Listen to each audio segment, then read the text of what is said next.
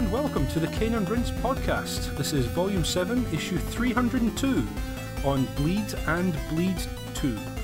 Uh, you can play along with the show. Upcoming shows, uh, the next five in fact, are Rez, 1080 Snowboarding, and 1080 Avalanche. That's uh, three turns.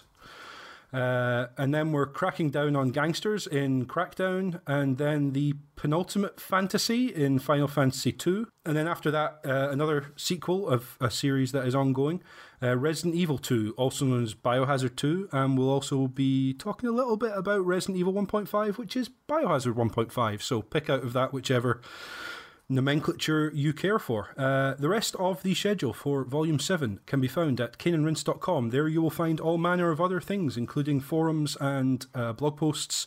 Uh, the upcoming schedule, as mentioned, all sorts of stuff at caneandrinse.com. You can go there. If you would like to support us with more than thumbs up, pats on the back, and uh, general tweeting and stuff of goodness, uh, you can get the show a week earlier than regular podcast feeds for one dollar or about seventy four pence, about eighty nine cents in euros. Um, there are cents, right? Yeah. Uh, per month uh, at patreon.com slash Cane and Rinse. Uh, just to be clear, there's the only difference is you will have access to the feed a week early. But if you would rather wait the week and get the podcast on your regular podcatcher, iTunes, wherever you, you grab podcasts from. You're more than welcome to do that, and you won't be missing out on anything in terms of show content. Um, if you would like something in return for some money, but would still like to support Cane and Rinse, we have a Spreadshirt shop at shop.spreadshirt.co.uk forward slash Cane and Rinse. Uh, T shirts and bags and stuff there, which are very nice and might get you the odd intriguing glance.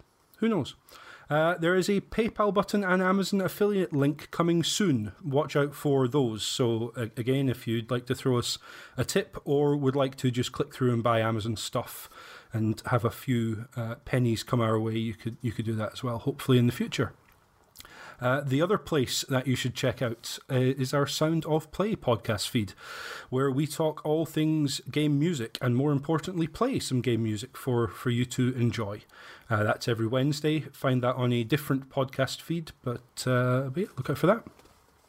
Uh, joining me, I'm James Carter, and uh, I've been talking far too much already, so let's introduce my cohorts for this evening. Uh, in issue 302, we have uh, bl- my blood brother, Darren Gargett. Bleeding Nick. And watch out for the Blood Moon, it's Karl Moon. Hey guys. Blood references because we're talking bleed. Uh, I've put spoiler warning. I'm not sure it's necessary, but if you don't like the idea of hearing about the story and mechanics of an action game with a very simple story, uh, then yeah, maybe go and take a couple hours and play the games, come back. Uh, probably not necessary, but hey. Um, Bleed is a game that was developed by Bootdisk Revolution, which is to the greater and lesser extent a one man project. Uh, that man is Ian Campbell, who is the designer, programmer, artist, and composer for Bleed. He has released uh, a sequel to that game, which we'll be talking about in a bit, but also the other game uh, he's known for is The Useful Dead, uh, which is a, a platforming game where you use the corpses of your failed previous runs as platforms to uh, to make future runs successful. It's a, it's a kind of kind of quirky platform, uh, quite cool. Available on uh, I think Steam, but from uh, Bootdisk Revolution's website if you want to check that out. Um, also worth mentioning, uh, Nephilim Studios helped with the Xbox One port for sure. I think the PS4 port and Switch port as well, but I don't know for sure. I couldn't find the the information for that, unfortunately. Uh, but certainly the Xbox One port they are credited in the uh, in the credits. Funnily enough, um, publisher on the Steam and self-published version on the website, uh, Bootdisk Revolution, but Digerati Distribution published the Xbox One and again I think PS4 and Switch versions as well. They've helped bring the console versions to bear.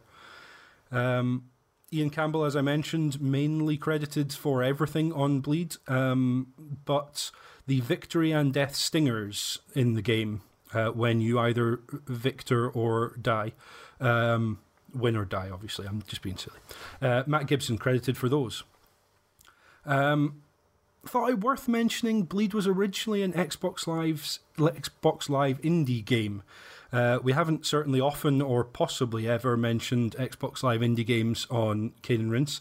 Uh, sorry, 300 issues to check through. I couldn't spot one that I recognised, so apologies if we have. But I thought it just worth mentioning because for five years there, maybe two of them, it was a significant uh, project, but but for five years there, it was active. Um, it originally started based around the XNA Game Studio uh, package for uh, for developing Xbox games, Xbox Live games specifically.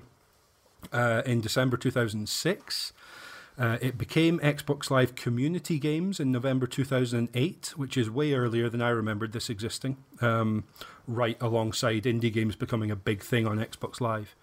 Uh, and was was stated to be a place for experimental and niche games to be um, distributed and sold. Um, even if you didn't have a publishing deal or you know you didn't necessarily think your game was going to sell big, it was somewhere you could put that. Uh, and then it was rebranded alongside XNA 3.1 uh, to become Xbox Live Indie Games in June 2009. And yeah, for, for from there until the end of the Xbox 360, it kind of got moved around in terms of prominence, but it was always there. Not that many titles I can think of off the top of my head that were Xbox Live indie games. Bleed is absolutely one of them. Mm-hmm. Um, one Finger Death Punch was one of the Silver Dollar games. Uh, Silver Dollar uh, Game Studio or Silver Dollar developers uh, went through a period there for a couple of years where they were putting out like three and four games a year. It seemed like every couple of months they had another game out. Uh, and kind of like Xbox Live indie games in general, it was a bit kind of hit or miss on, on quality. Sometimes you'd get a really cool idea and it worked, and other times maybe it didn't quite so much. Um, I will get on to whether we think Bleed was one of those Xbox Live indie games that worked, but I just wondered for um, for you, Darren and Karl, whether Xbox Live indie games made much of an impression before it closed in uh, well late last year actually, but uh, it kind of went the way of the dodo after the 360 hmm. stopped being current gen. So the one for me that really stands out is Mount, mm. Mount Your Friends. Um, sure. I always yep. found it quite criminal that it never made its way to the, you know, uh, it, XBLIG kind of seems like the the shady market. It's like you know you got a high street market, and XBLIG is always the alleyway bit that you never really go down, but you do once every now and again to see what's down there. And I found um, Mount Your Friends. I sound quite disrespectful to XBLIG then, but that's kind of what it feels like. Um, Mount Your Friends was getting popular online. I thought, oh, I'm going to try it out, and it turns out to be one of the most you know humorous games I've ever played. And, sure. You know, to not have achievements tied to that game is quite of um, you know, it, it, there's a legitimacy to me when with, with Xbox games when you get achievements and stuff, and so when you put a game on that hasn't got them, it kind of feels like like you've you're like you're playing um like a like a copy game on the PS1. There's there's a, yeah. there's a weird yeah. kind of like this isn't right sense to Xbox Live indie games, and I hate I hate saying that kind of thing because making games is hard. But you know, Mount, Mount Your Friends should have been, Bleed should have been, other games should have been actual arcade games as opposed to this kind of side pocket. Um, in terms of yeah. in terms of lowlights, there's a lot on there. Me and my brother Ryan, we used to play them. We used to do the trials because you get a trial with everyone, and they're only seventy p or whatever. But we we do the trial because that's a yeah. lot of seventy p to laugh at. Um, sure. There was some terrible games on there. There was like some yeah. weird horror games where someone's taken photos of their front room and kind of like stop animation ghosts and stuff, but like it was just a man in a duvet. like he had a go, and he got some games out there, and hopefully he's making games, you know, for professionally for an actual company now. Sure. But yeah, yeah. Really scary. One, two, three, and maybe four were not really scary. not really scary at all. No, really funny. Uh, yeah, I, th- I, think it's it's safe to say the ideal was you could kind of throw anything up there as long as it more or less worked. And yeah, the the notion that I mean, games existed well before achievements, but somehow, yeah, I get what you mean. It, it kind of uh, achievements on Xbox now do legitimize the game, and it does feel like well, maybe it cheapened it by not having them. But yeah. I don't know how you'd implement them when people could throw mm-hmm. up kind of anything, anything, on there. Yeah, so. that's right. Yeah. Um, as we've seen in some cases, you know, uh, Steam Greenlight games very quickly became here's your Steam achievements, the game. Um, mm-hmm. which is uh, just kind of a weird thing. But yeah, Steam Greenlight would be a reasonable t- touchstone for what Xbox Live Indie Games tried to do, but you know, a, a good few years earlier. Um, Karl, how about yourself? Any uh, memories of Xbox Live Indie Games?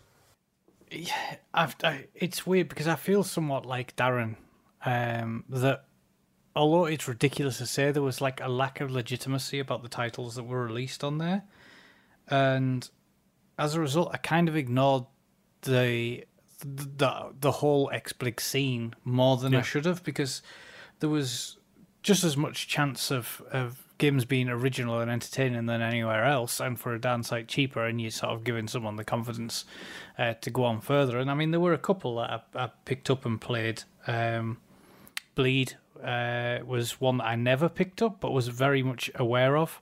Um, Applejack, uh, Wizorb. Oh, Wizorb. Your friends. Oh, good games. Yeah, so the, I mean, um, I th- I've got a funny feeling that there was another one um, that was a bit like you know uh, River City Ransom. It was something like that, but I can't remember the name of it. So there were there were a couple of games that I picked up on you know Xbox Live indie games.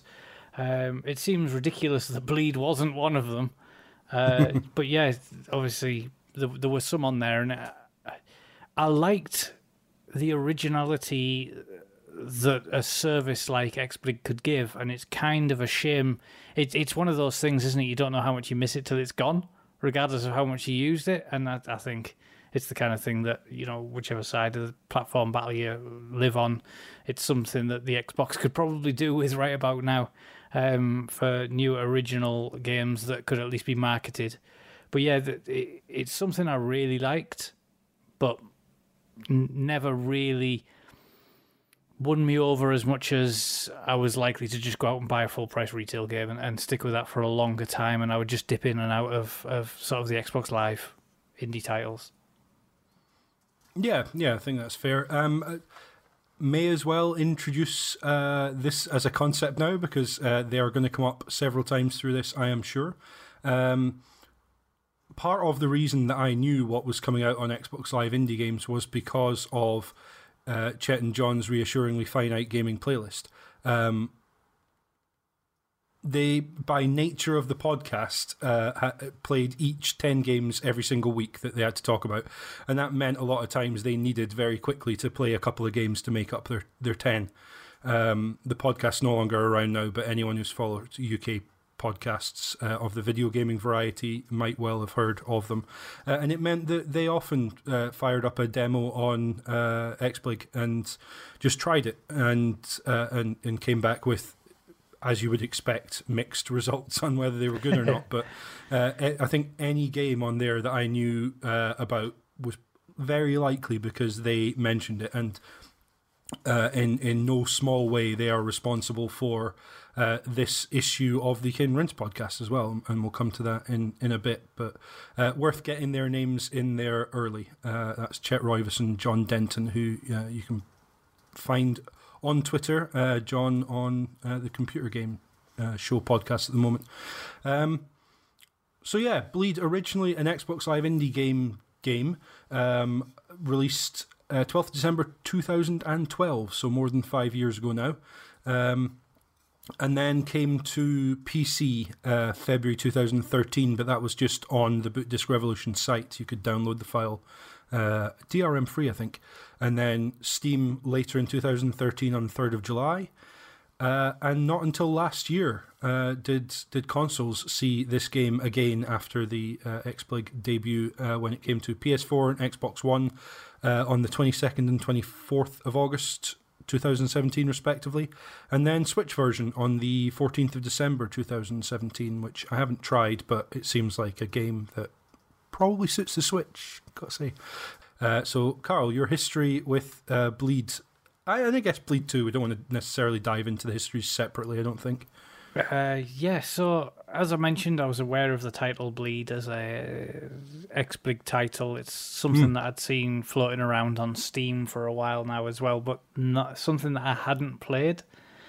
And I kind of stepped in late on this podcast.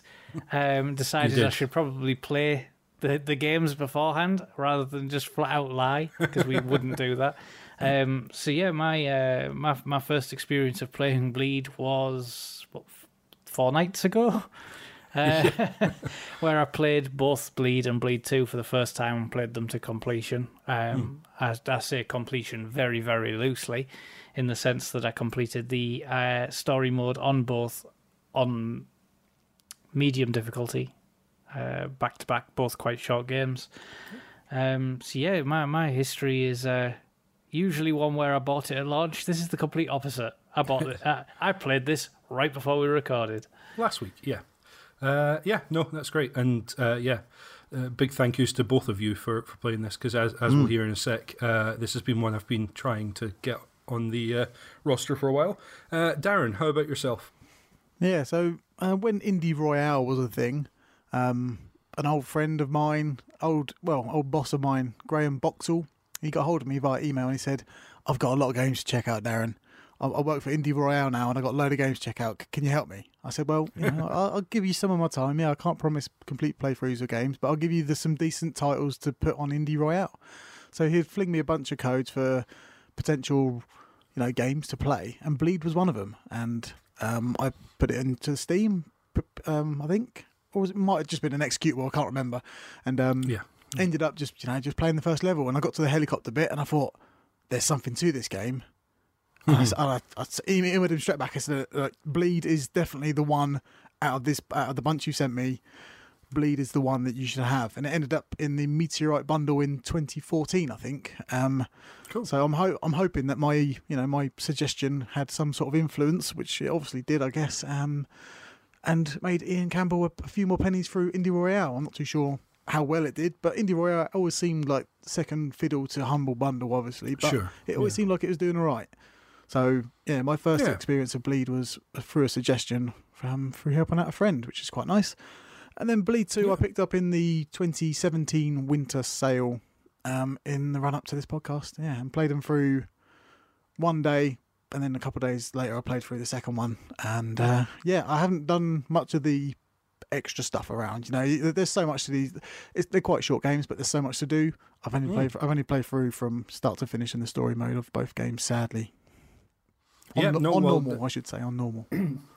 yeah, no, that's uh, absolutely fine. It's one of these where, uh, much like next week's show, a completion is a completion, but obviously, if you want to spend much more time with a score attack game, then the world is your oyster. Uh, mm-hmm. You know, mm-hmm. same goes for Geometry Wars when we talked about those.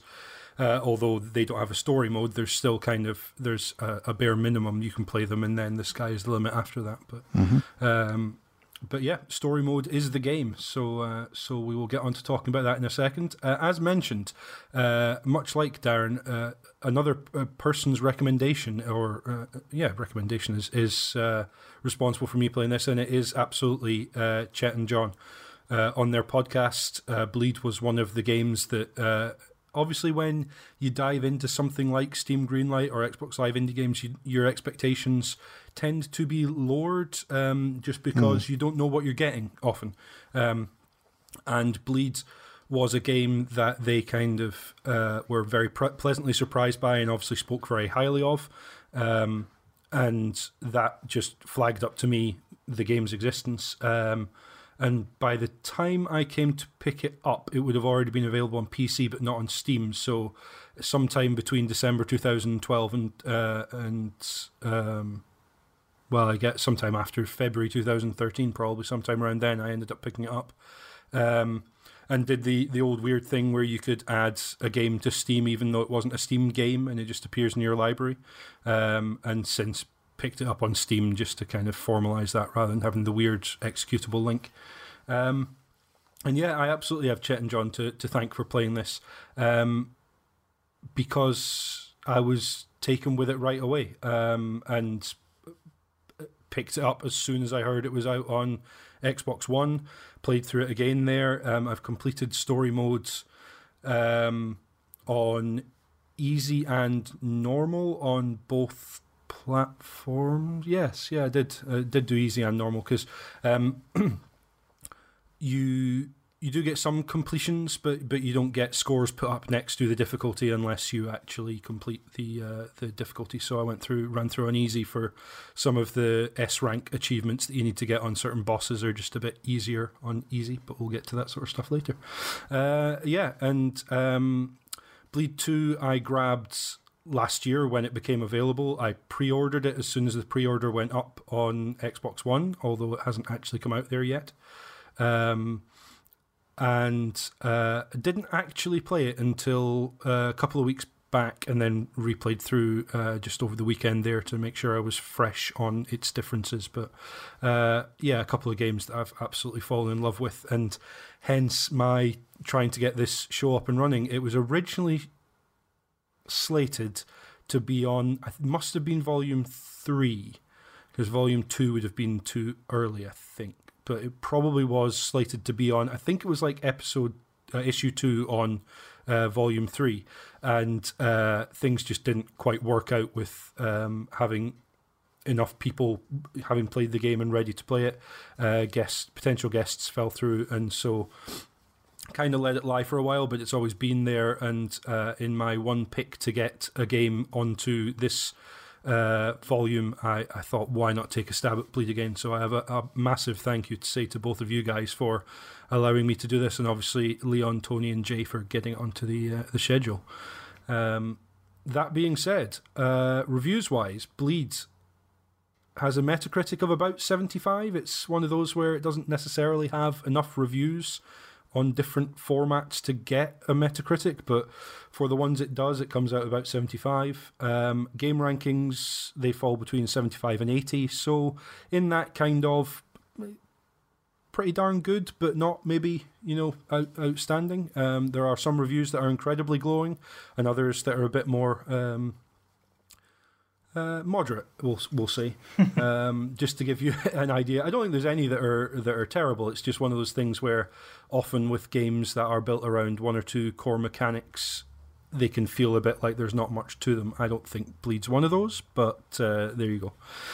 So, what is Bleed? We've talked about how we came to play Bleed, and I've talked about wanting this show to come together for a while. But what is it? Um, I'll probably need you guys to help me out with this description. I've put down kind of run and gun style. Uh, mm. It's definitely got platforming. Uh, the shooting is twin stick shooting, or you can change the controls to, to change that, but but by default is twin stick shooting. Um, in the mold of kind of a Contra or Gunstar Heroes, something along those lines. Mm. Is that fair to say? I lean towards Gunstar Heroes more than yeah. other ones because the other games kind of seem slow, like Metal Slug, Contra. They all kind of seem a bit slower, yeah. whereas Gunstar Heroes is kind of on this pace. Um, mm. To me, it kind of has a very Sega feel. These two games, the second one yeah. more specifically because you're always in an airship and it feels like Sonic. But these games, they kind of feel more like Gunstar Heroes, which you know is a, is a Sega game. Well, it's it's, it's yeah. a game on a Sega machine. And, sure, and, that's where it's known. Yeah. yeah. and later on on the PC. But you know, it it reminds me of Gunstar Heroes, which kind of had my backup at first because that game kicked me down and you know spat on me. I found it really hard. Um, but you know, the, yeah, Bleed does remind me of Gunstar Heroes. Yes, it reminds me more of something like Turrican, but crossed with like a Hotline Miami style, um, really aggressive, sure, as fast as fast you can, action game, combo yeah. building kind of thing. Yeah, and to some degrees, even with the way that you aim in the game, comes across like Hotline Miami, just on a two D plane. Um, so yeah, it definitely has that twin stick shooter element to it, but it, it is comes across as very much a hybrid.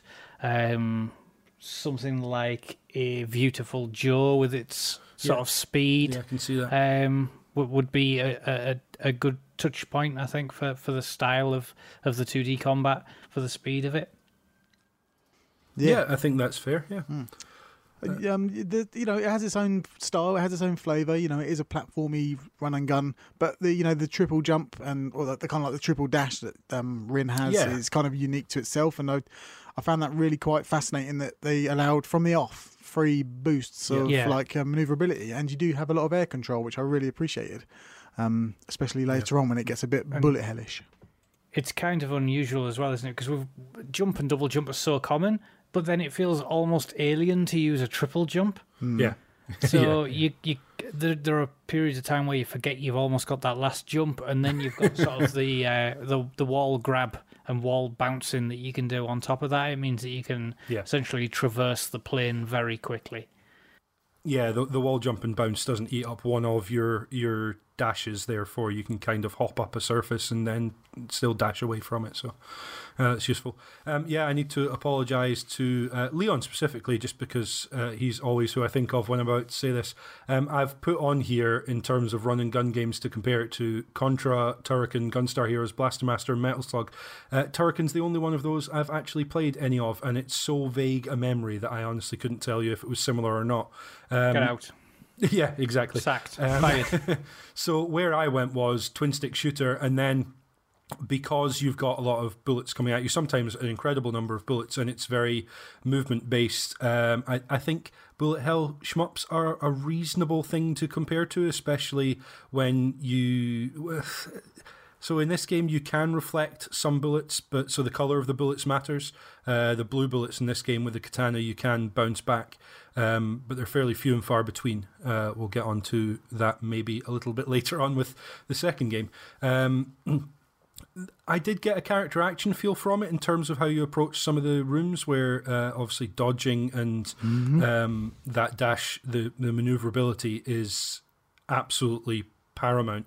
And whenever I think of characters that can dash and move as freely as this, I think of like uh, um, Mar- uh, Capcom versus like eight way dash type thing. But this Yeah. is th- that that's a reasonable um, comparison in terms of the the character motion. But with this, you're it's not even eight way. It you you can dash in any direction, and you can then control the dash as you go. You can literally snake around a bullet and move really really freely. Um, the the dash is not you know unidirectional. Even uh, once you've started dashing, you can really kind of bend and control that uh, in the way you can a lot of platforming jumps. But to have that kind of freedom of movement, to have three dashes, each one can obviously therefore be in a different direction and can move as you're as you're dashing. Uh, it's it's really really struck me as something that I hadn't personally played before. So yeah, I, I, it's it's weird to say. Uh, in terms of run and gun, I guess the most recent example would be a Cuphead. But I think to say this game was like Cuphead would be uh, misleading, perhaps, yeah. because Cuphead feels kind of so different in many ways. The the setup's the same. You are taking on enemies in a platforming environment, and you are dodging bullets and making sure you're you know um, hitting them with your own. But that's it's that's real bare bones comparison. I don't think it necessarily. Uh, hence, bringing up stuff like character action as a maybe a better example of how this feels versus a Cuphead. Um, It very much reminded me of like um, if if if Bayonetta, well, they had a Bayonetta 2D game. I think this is kind of a better example of if Bayonetta went 2D. This is kind of what it would be like. Cross with Mega Man because she's going through the list of who she wants to take down to become the ultimate hero of all time. And I kind of saw at Yeah. one point the game being like a Mega Man structured game where you could pick any boss at any time. Uh, that would have been quite nice to pick off the list, kind of yeah, as and when you know and i i just kind of saw her ticking off the list kind of kill billish you know kind of like yep i've done that Yeah, i've yeah, done yeah, this i've done that and you know the, the maneuverability and just the way she she bounces around and looks super cool while she's doing it just reminded me of bayonetta Uh, yeah, yeah. I, I've heard more than one comparison to Bayonetta, which is weird because Bayonetta is so clearly. Uh, um, I'm reluctant to say evolution, but a, a character action game in the vein of a Devil May Cry, mm-hmm. and that's a very specific style of game that evokes specific things. And this is 2D. It's platforming, which those games aren't often really. You are you are moving around and platforming, but that's not really what it's seen as. Um, but in terms of yeah, combo building and uh, especially in this in in Bleed, the score system means changing weapons. If you want to get up to uh, like an S rank, and you do get ranks for your combat, so in that sense, again, that's something that comes from character action. Um, or at least that's where I think of it. You know, your triple S rank and all stuff, all sorts of stuff, um, and that requires switching weapons, which again, you know, uh, Devil May Cry is something where mid combo you are switching weapons. That does increase your your style rank, and that's very much what the the rank system in this is. It's style points you're trying Yeah. to get. Um, and there's the not getting hit and stuff as well, but that's the same for you know any run and gun or twin stick shooter game as well. But um, yeah, I thought it was just worth touching on what the genre of this is because unlike say a Resident Evil, it's not something that a lot of people maybe will be familiar with. No. Um, before we get on to uh, Darren, you just touched on the kind of setup, the story, and, and we mentioned Wryn there as we were uh, describing the game. I thought it worth just talking about the aesthetic as well because we've mentioned a lot of retro games, if we want to put kind of a blanket term on them there, uh, and I think part of part of fulfilling that notion of harking back to those kind of games is the way the game looks and sounds and uh, the way the aesthetic comes across. Um, I, I guess just open question on the art and graphical style. How did how did you feel, Karl? Yeah, it's it's. I love traditional style 2D games, and this this does ape quite a lot. You know, uh, Mega Man's a, a perfect example of a game that it shares similarities with. Um, I already mentioned something like Hotline Miami, which it sort of has that high contrast color, and these when they come to mix for this kind of game, it's very hit and miss. I either find an art style that I really like or one that I, you know, really dislike. Um, particularly when it comes to high contrast colors, I've mentioned numerous times that I struggle to play a Fez for that reason. Sure. Um, gives me blinding headaches, etc. Which would be a nightmare in a game like this where it is so quick. But when you're thankfully, focused on yeah the, uh, Yeah. the character on the screen as well, it can be difficult. Yeah. and and thankfully it's not a problem in this. Um, I like the main character's design. It somewhat reminded me of like a Giana sister, which is quite an important title in my lifetime. um, uh, the the traditional sort of worldscapes that you get. Uh, uh, aren't going to surprise anyone. You know, you one in the sky, one underground, one in a you know that that those kinds of elements.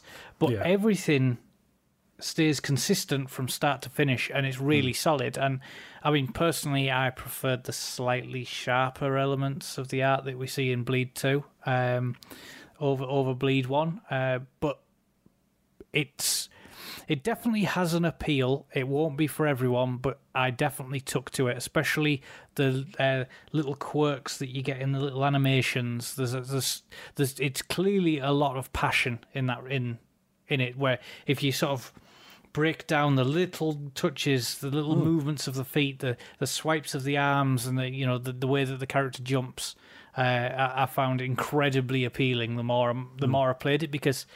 Um, it, it it has the pace of a game where you're not necessarily looking at your character. So Yeah. just to quickly break it down for people who may not have seen it or may not be aware of it, I found that there were sort of three things that you would look at. Um, you'd glance at your character, you'd glance at the enemy, and then you'd glance at the space between. And that the majority of the time you'd be glancing into that space. Yeah. It's somewhat similar to the you know the whole bullet hell thing where you don't need to look at your ship, you don't so much need to look at the enemy, but you need to see where you You need to see the pattern Nothing else is. to navigate. Yeah. Yeah. um, and and this is a game that sort of lives in that area. Um, and when you hit that zen-like state, I found it an incredibly peaceful game to play because of uh, the visual appeal of the aesthetic. Yeah. That's um, something that's often said about fighting games as well. Is when someone's new to fighting game, uh, fighting games in general, um, they'll look at their character all the time because they want to see whether their inputs are coming out on the screen. If they're not looking at Yeah. their hands, they'll be looking at their character. And then the next stage is you look at the opponent because you want to see what they're doing. And then actually, when you get to any kind of high level play, what you're doing is looking at the space between the characters and you're seeing what your character's doing, you're seeing what they're doing, but that's not where your focus is. Your focus is on the space between because you need that for footsies, you need that to hit confirm, you need that for all of the stuff you need to be doing. The space is what matters. And I think there is an element of that here as well. Um, Darren, how about you? Yeah, The um, uh, graphical style. So the second one for me, um, because it's a second game, I, I do feel like Yeah. it offers a lot more to the eye. But the first one's quite interesting in, in its design because a lot of the backgrounds and the, the the buildings you're running through, with the exception of the forest and the train, like the, most of it you're running on like on a grey background. Like, I, Yeah. I, I don't want to generalise for the whole game, but the, the color palette for me wasn't for the first game wasn't that exciting, but that helped me pinpoint where my character was and where the enemies were and where the bullets were. You know, it, it all kind of fed into what kind of why I don't really play shmups is because I can't see what's going on. Whereas in this game, Yeah. when you're running through a grey office building and a red bullet, you know, a barrage of red bullets are coming at you, you kind of know where your pink hair is because Wryn's got pink hair, Yeah, which is brilliant. yeah. Yeah. And you, you, it kind of puts it all into perspective without you really knowing it, and it kind of it really helps the flow of the game. The the second one has a lot more flourish, and as I said, it looks Yeah. it reminds me of a Sonic game. Um, but overall, the the aesthetic reminds me of when when I was a kid and. Uh, my mate, I used to go around my friend's house and put the Amiga on. It reminds me of an Amiga game because it's got that kind Yeah. of chunky aesthetic to the visuals that, that only I can describe as an Amiga game. Like I had a Mega Drive, Yeah. I had a SNES at times, but when I put the Amiga on, I just thought this is a little bit better than my consoles. What's going on? Mm-hmm. Why does you know Dojo Dan look better than Mario? What's going on here? I don't really understand.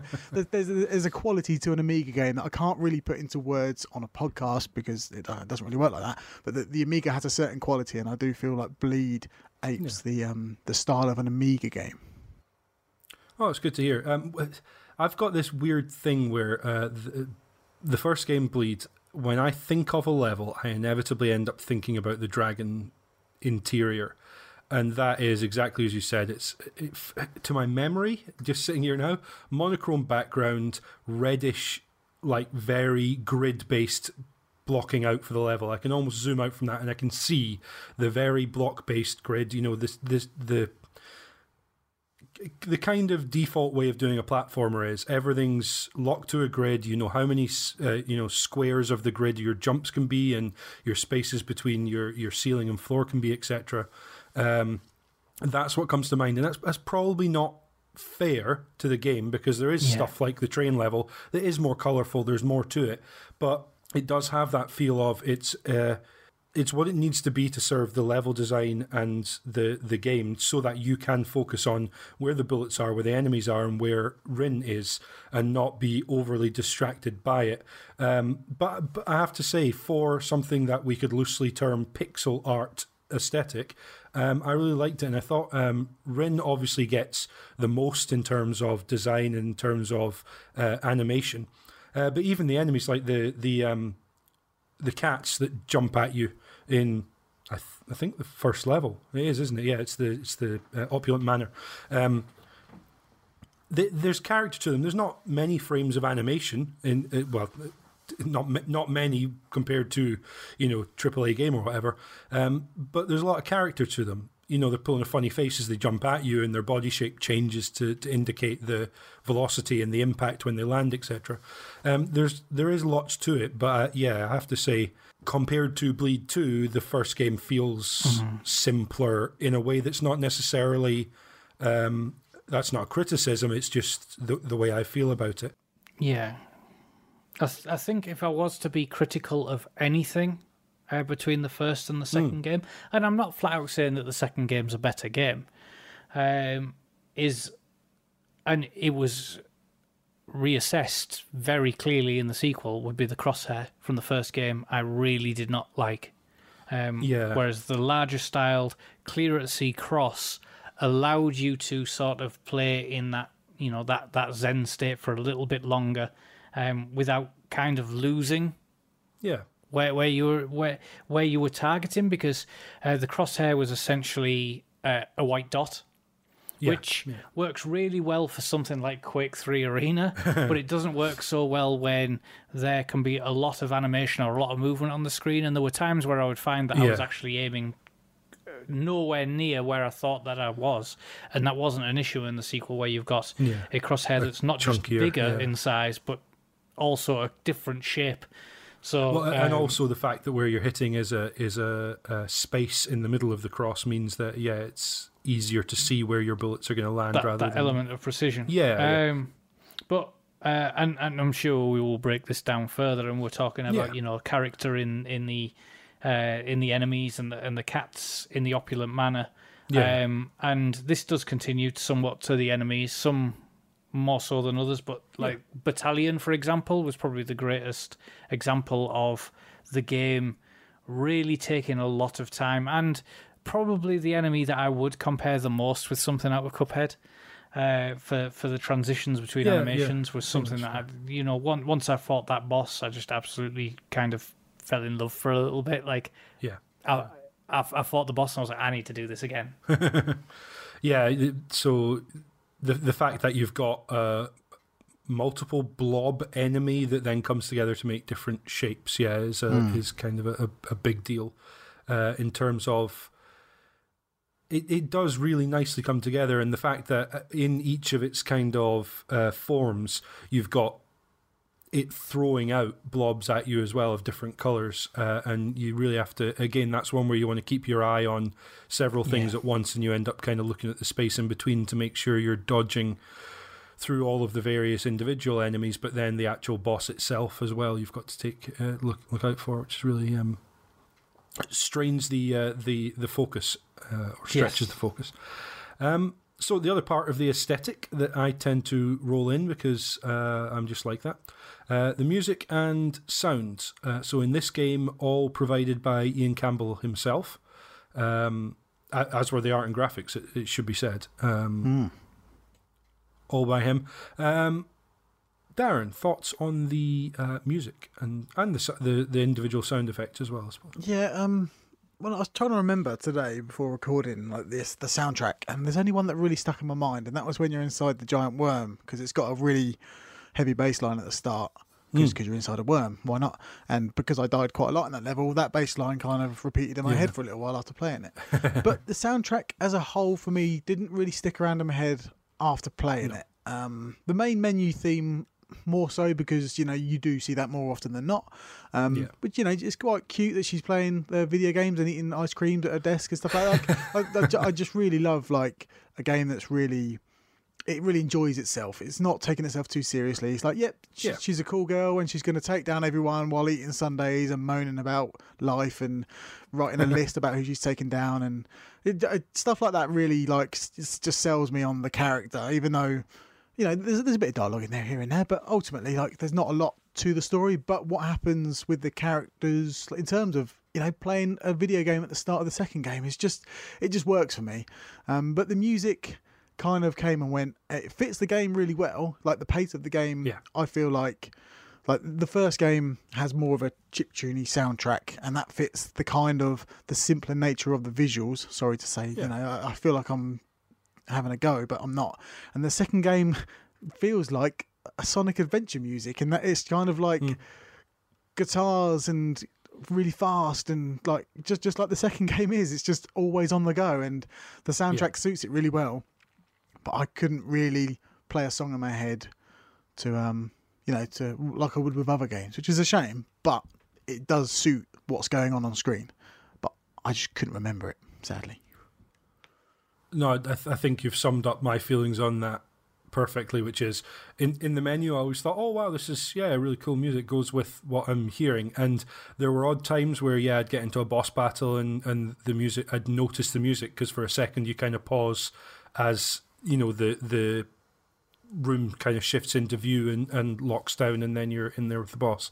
Um, other than that, it just kept uh, a nice tempo to kind of keep the pace of the game uh, t- at at the forefront. And it, it is one of those where I think, Karl, you said it, it does have that kind of Zen type feel to it, where you do, Yeah. when you're on a good run, you do kind of have that, you know, that focusing behind the game screen if you like you know you're you're focused elsewhere and i think the music helps with that but that doesn't necessarily mean that the music stands out uh, as something that that I can call to memory now if I heard it I'd recognize it but uh, away from the game it's not something that I can bring to mind um, how did you feel about it Karl The music, I genuinely found unmemorable. Um, It was. Uh, it it seems strange because if I'm talking about it as a, as an individual item, it sounds like I'm being harsh on it. When it's inoffensive in the best way. So it doesn't get in the way of your focus of playing the game, but I don't find it as attractive as so many other scores. So it's nothing that I would listen to uh, externally from the title. Uh, it, it it's not something like a Shovel Knight, for example, which is a stellar platform game with a, a, a similar art style but an absolutely incredible soundtrack. This is just something that a, a little like Darren said, unmemorable. Um, except I can't even remember a track from it, which is alarming for something that I only played four days ago prior to recording. Yeah. uh, but at the same time, none of it was bad. So Yeah. Yeah. uh, in this kind of game, that's not necessarily a bad thing. It- It's, one of those where not, they say with with uh, film scores where yeah they can stand out for being exceptional they can also stand out for being really bad so in some Yeah. ways what you want is a, a good score that you actually it adds to the experience but you don't notice it almost which is an awful thing to say about something that someone's poured so much effort into but Yeah. it, if it fits together well with the, the piece then yeah there is that notion of it all folds together into one where you can't necessarily pick out one aspect from another uh, I, I I think that's fair. Um, I I don't necessarily have much. I don't think to say about sound effects. I always knew what was going on around me in terms of uh, what I was hitting, what I was shooting, because obviously different weapons have different sound effects as well, um, and what attacks were about to happen. Lots of sound cues, as you would get with any game. Where I mean, at points it does kind of feel like a boss rush, split up by a few rooms, um, and and at one point there is obviously a boss rush. Um, so yeah, it, it, the the sound effects always let me know what attacks were coming and and uh, helped in that respect. Um, but I don't think I necessarily have a great deal more than that to add. Uh, how I think, about I think the best thing I could say about it was that the sound's responsive to the action. Yeah, So everything happens quickly when it comes to the sound.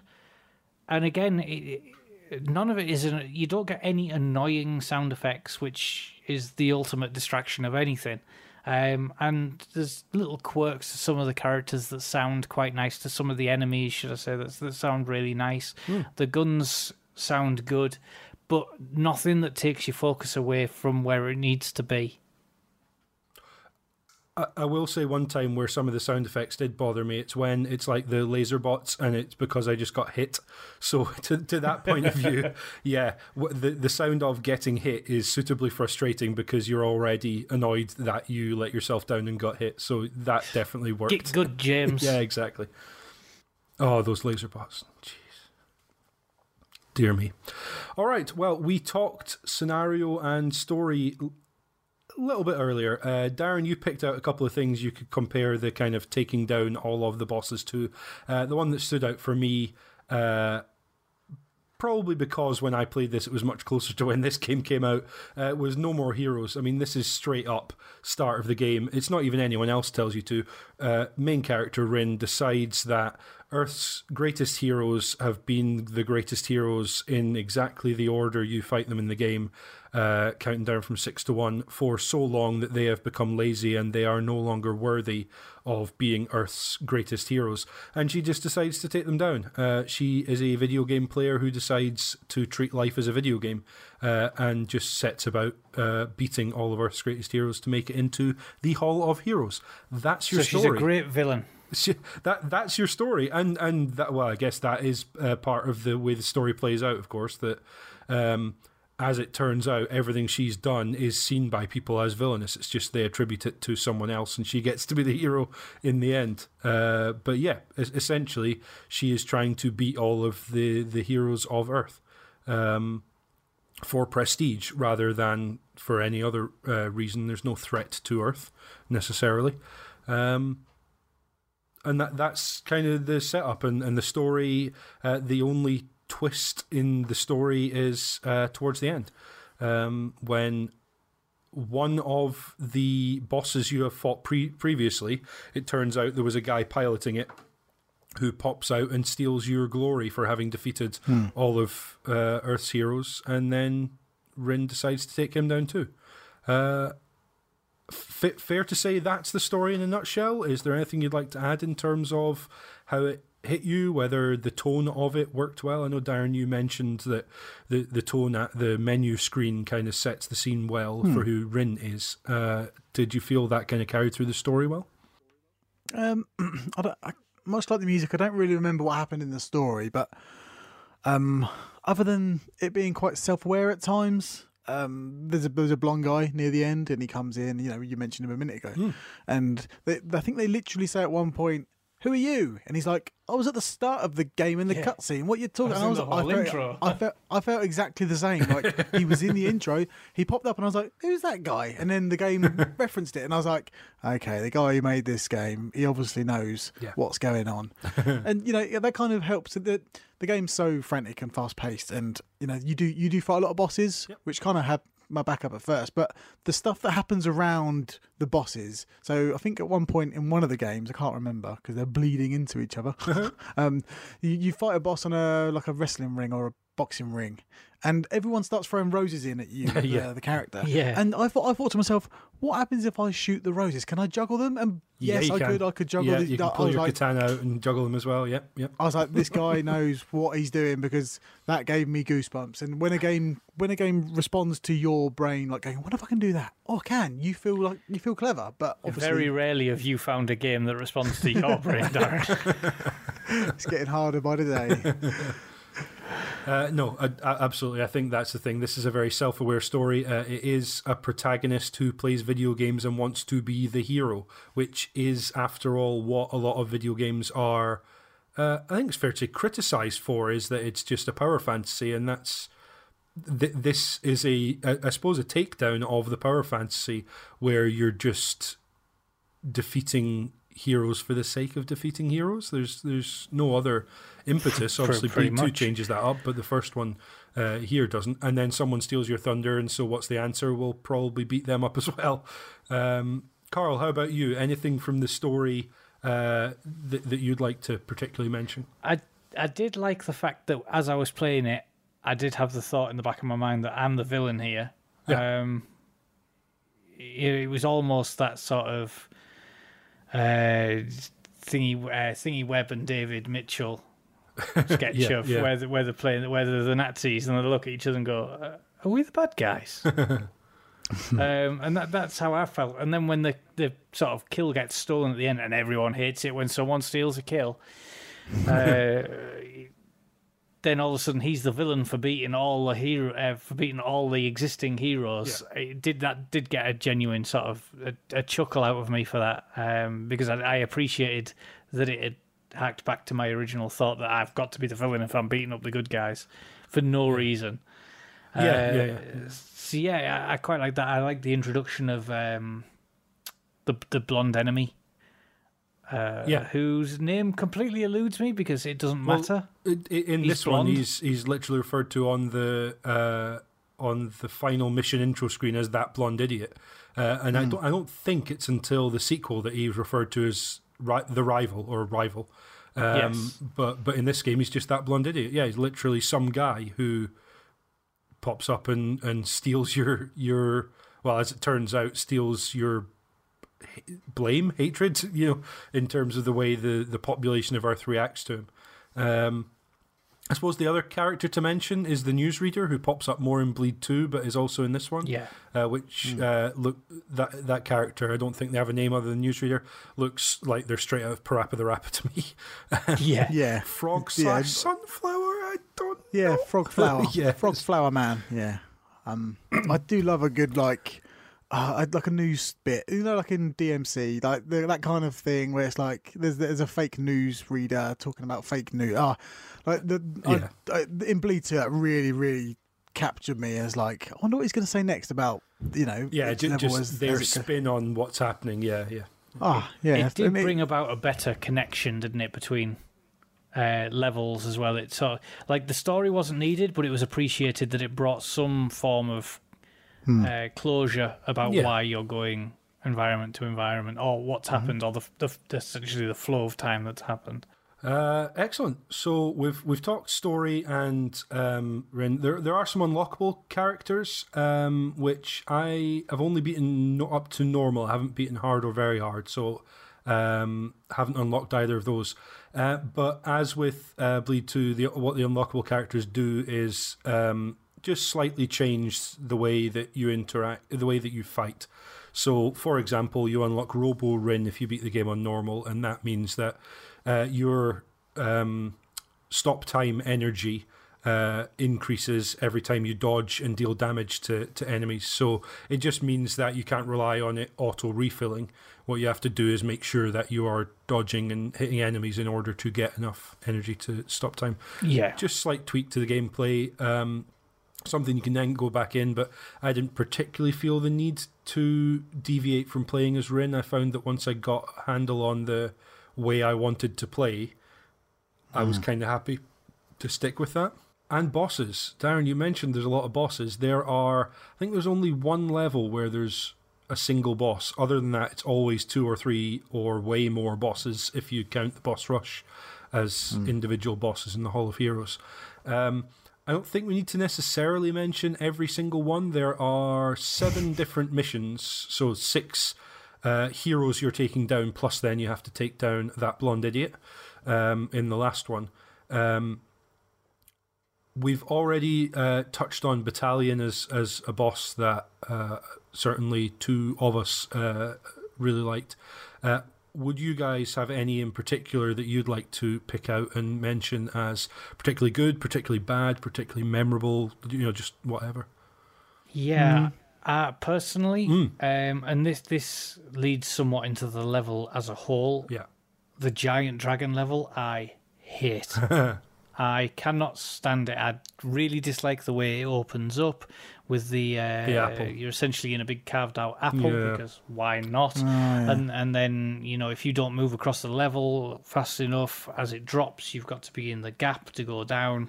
Um, and I just felt like it was a mechanic that was unneeded. We'd not experienced it till that point, and it wasn't fun. And it just caused more frustrations than enjoyment. And even if it had controlled better in that sequence, I still don't think it was something that would have made the game a better thing for it. Um, but I quite liked pretty much every other boss, Yeah. uh, which is quite unusual for me.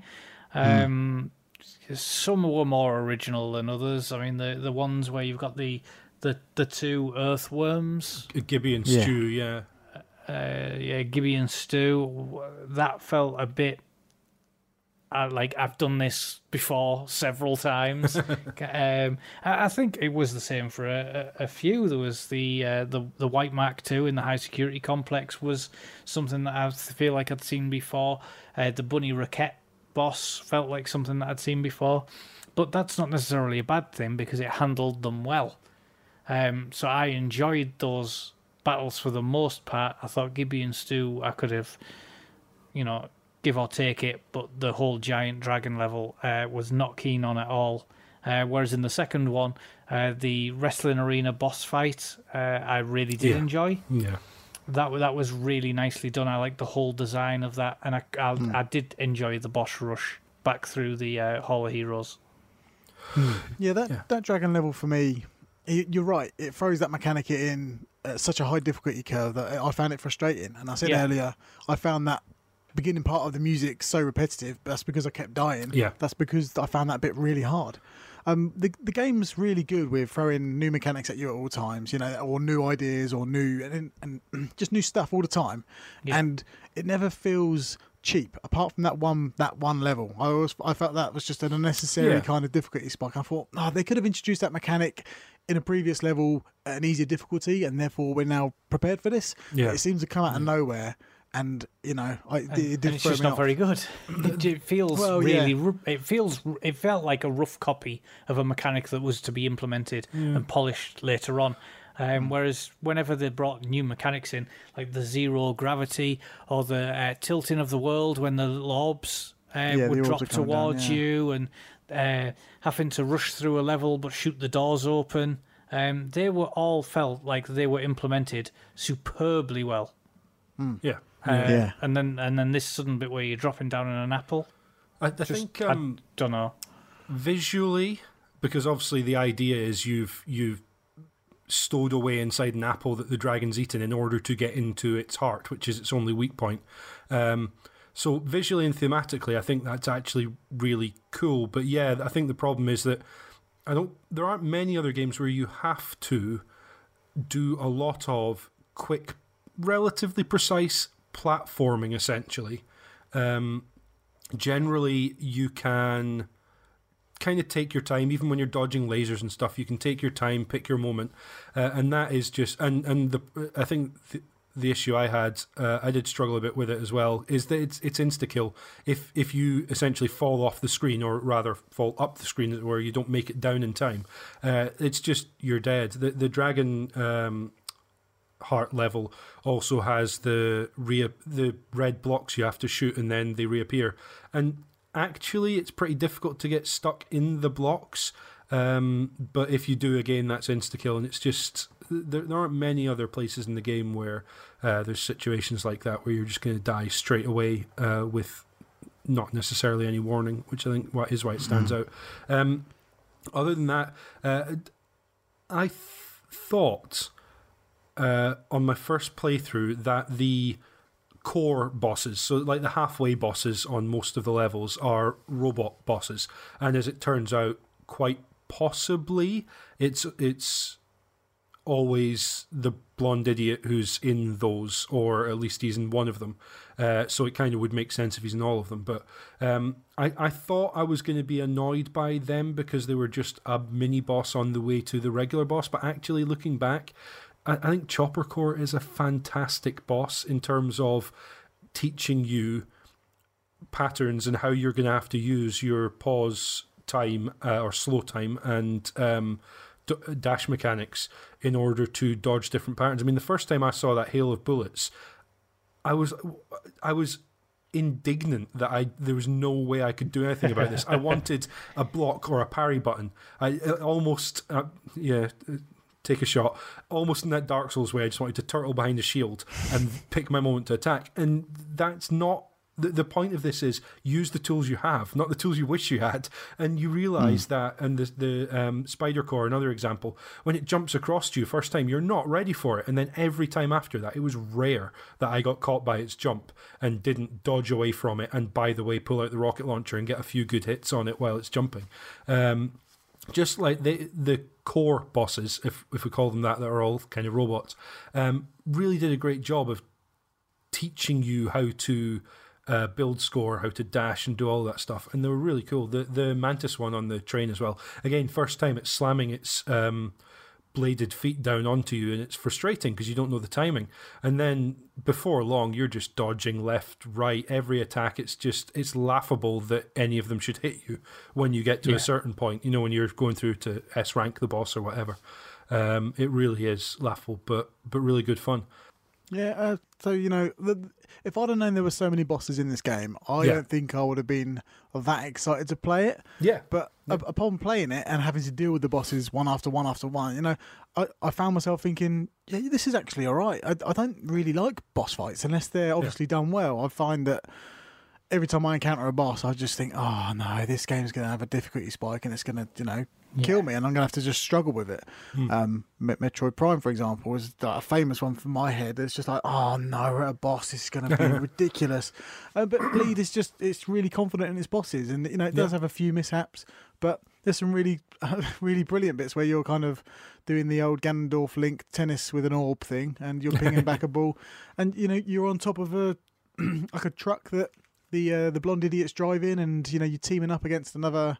It, there's just a lot of really fascinating moments that I never really thought I'd see from a one man team. There's yeah, yeah. The, the, the, transitions between environments where I think you you beat a, a, core bot and it it drills through the floor, and then I thought, am I going to fall down there? And you do, you fall down there, and it's yeah. the transition reminded me of Bayonetta. You know, like the the free fall in, fighting a massive thing in the sky, and the, you know the, there was another bot above me, or the same bot in a different uh, form, fighting me as I was falling through the the sky land uh, ground. I don't know what it was. I can't remember. yeah, but yeah, yeah. I just thought to myself, there's some really cool moments here, and you don't really see this kind of flair from a one man team. You know, Dust Elysian Tail is an example of a really good one man game. Yeah. But you'd, um, I just thought to myself, uh, the pace this game's moving at it's really confident in dealing bosses out one after one, you know, again and again and again, and just throwing out new scenarios that are fresh and interesting. Yeah. I, yeah, Yeah, I just it really I've- it really helped me through, and uh,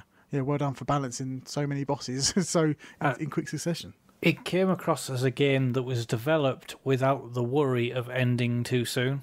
Yeah, um, Yeah. which again it comes across as something negative and it's intended the complete opposite way because I've there are so many games that outstay their welcome. Yeah.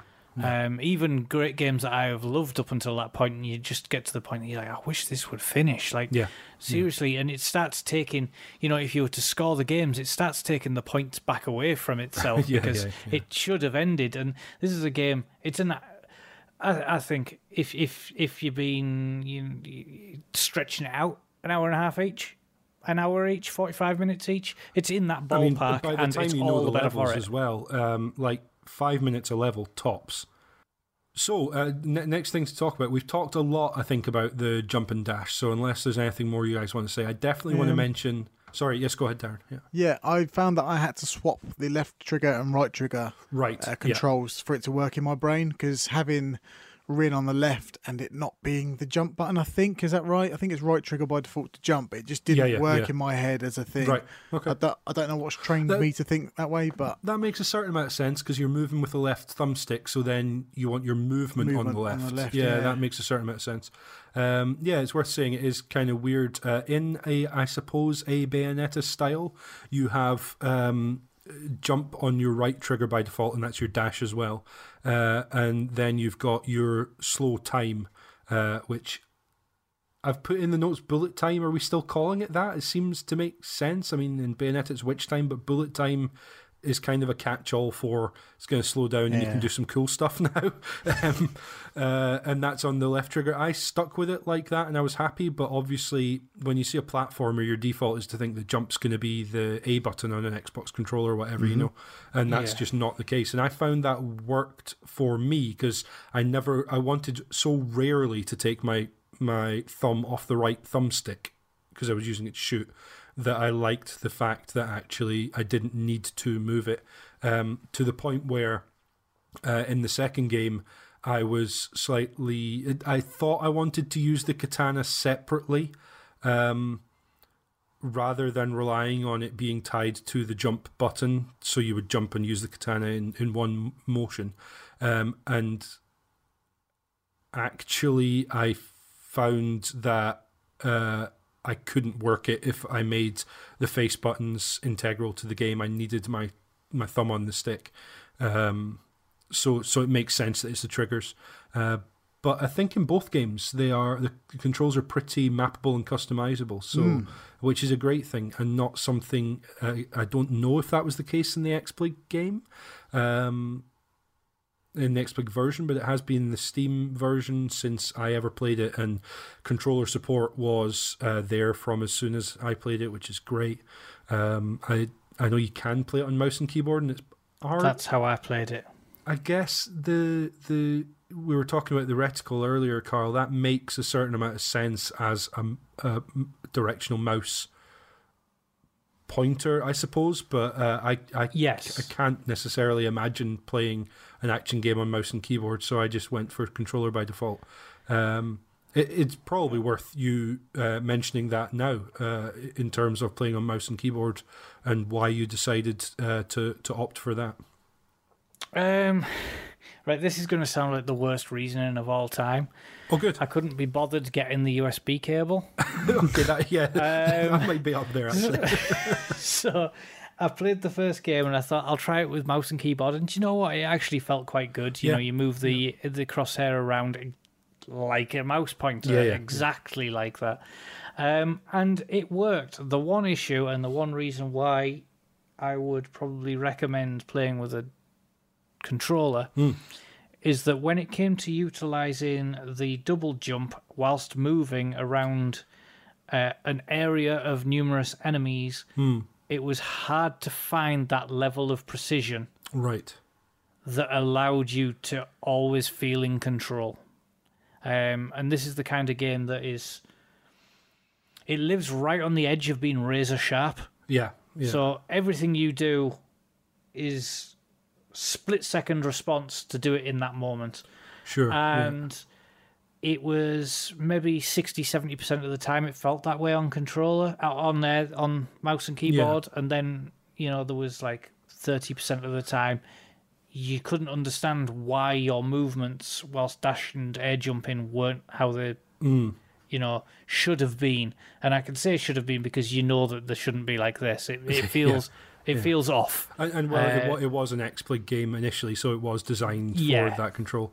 Um, in terms of yeah, when I saw the reticle, I almost thought, oh, is this a hangover from having designed this on PC? Because in some ways, I know we mentioned how useful actually it turns out to be, but in some ways, I look at that and think, well, that's clearly a mouse pointer that they just left in and forgot to take out of the console game, uh, because you can always see what direction your bullets are going, like in a Geometry War style. But actually, Yeah. I think it does help having that there, so that given that you are often dashing in one direction and shooting in another, um, and having to kind of control your direction you're moving uh, very organically, uh, it actually helps to have that visual cue as to where your shots are going. Um, but yeah, I hadn't actually appreciated that if you're using WASD for, for movement, you can you can put in the eight different directions, but how would you put in, you know, north northeast as opposed to northeast? Um, yeah for, for example, whereas on a, a analog stick you've got three 360 degrees of movement, and as as you do when you're shooting, you can just roll around the outside to tweak the the direction you're moving on your dash. So yeah, I guess on mouse and keyboard you effectively have an eight way dash as opposed to 360 degree dash, technically. I mean, you, you can still uh, like after touch the the dash to to change the direction by you know um, leaning more heavily on one direction than another. But yeah, I guess that's a that's a difference I hadn't actually appreciated. That that does make me a little bit glad I played, played on controller. But it's good to know that it, it works um, a, as expected on on mouse and keys as well. yeah it worked well enough for me to complete it on both games on medium Well, exactly, Uh, and and so- that's certainly when you start off. Normal is no mean feat. Uh, when I started playing on normal, I certainly died a fair few ta few times. Um, uh, cool, excellent. Uh, so, in terms of combat and weapons, uh, a bit like something like Bastion, I don't necessarily want to go through in painful detail each individual weapon. Um, there's a couple of default weapons: dual pistols, rocket launcher. Then there's some that are purchasable. Uh, your score that you get at the end of a level tots up into essentially a currency that you can spend in an in-game store. Uh, I'm wary of using currency because it sounds like you're paying money or something. Yeah. But it's it's all in-game. You your score you can then spend if you like on um on on weapons. Uh, and there's a bunch in there. Uh, there's some that I uh, used and tried out and, and found a lot of use for, like shotgun, or as I mentioned, flamethrower in the final battle. Um, katana in this game I barely used, aside from going back to it once I realised in the sequel you could parry some bullets with the katana, and I wanted to check and see if you could in the original. Uh, but I actually found even once I tried to use it, you can parry so few bullets throughout the game, relatively speaking, that it. I, I just it's not worth didn't the want risk to use kind it of thing and it's such an up close weapon that I didn't find much use for it when, for the most part, I wanted to kind of be at a, at a distance. Um, remote mines didn't use uh, no no idea even how they work. I didn't even go and check it out. I'm afraid. Uh, and then some of the unlockables you get for beating the game or beating the story mode on different difficulties are like uh, remix versions of original weapons. So homing missiles are rocket launchers, but where the rockets travel a bit more slowly and kind of track the enemies a bit, but not not um, perfectly. Um, and then akimbo pistols are uh, uh, forwards and backwards firing version of dual pistols. Chainsaw is the flamethrower, but with a, a narrower um, narrower point of attack. Uh, and then you actually get white, which is one of the bosses. Uh, I, I never unlocked it because it's only on very hard that you unlock that one. Uh, sadly, and I haven't beaten the game on very hard story mode. Um, I've beaten it on hard now, but very hard. Uh, it's going to take me a long time to build up to that. Um, did Did you have any particular favorites? What was your What were your go to pair? Uh, and did you change them for particular fights at all, Karl? I honestly loved the dual pistols uh, from the first. Yeah. I, I felt that they worked really, really well. Um, and it's interesting that you didn't use the katana in the second one that often because No, no, the first I one I didn't u- use it. From the second one, that's what made me think maybe I should try it in Bleed. And I went back to Bleed and just didn't find a use for it. But in the second one, yeah, absolutely, I used it a lot. Yeah, because I was going to say when I played the second one, I utilized the uh, katana purely as a way to dash quickly through levels and clear Yeah, yeah. uh, clear enemies as I was, you know, as a, uh, crossing the plane of the screen as fast Yeah, as yeah. possible. Um, and I found that fantastic. But I was pretty, I didn't even really get on with the rocket launcher that you start with in the first game, Right. so I used that quite sparingly and primarily just used the pistols. Yeah, yeah, I, th- I think Re- really boring, but that's that's kind of what I, I, stuck think there's a reason the pistols are the default weapon. Uh, rocket launcher I found against a couple of the core bosses. Uh, I mentioned Spider Core, Chopper Core, actually pretty useful as well at times. Um, but yeah, I ended up going for dual pistols because the rate of fire is so high that you can generally keep track of the enemies quite well and know that you're going to hit them. Um, Yeah. uh, and, and that was was pretty darn good. As I say, shotgun and flamethrower I pulled out on a couple of occasions where I either had swarms of enemies to deal with or uh, you know particular bosses that I worked for. Uh, but yeah, no, katana I only didn't find useful in in the first game, and the only reason I thought to try it really was because of how useful it was in the second. Um, but we'll we'll talk more about that in a sec. Um, uh, yeah, I, th- I think that's entirely fair. Um, weapons wise, Darren, did you have uh, go to favourites? The pistols and the sword. Sorry. the pistols and the sword. I mean, yeah, there's fair. a reason why she's the, you know, she's doing the backwards John Woo dive with dual pistols in the artwork because it it feels like that's what she should be firing. I dabbled Yeah, with the yeah. rocket launcher here and there, but I didn't use the katana for the first game at all. I, Yeah, to be honest, I didn't, yeah. didn't even know it was there. Unless I think I saw it in the shop and went, "I'd have more health, please."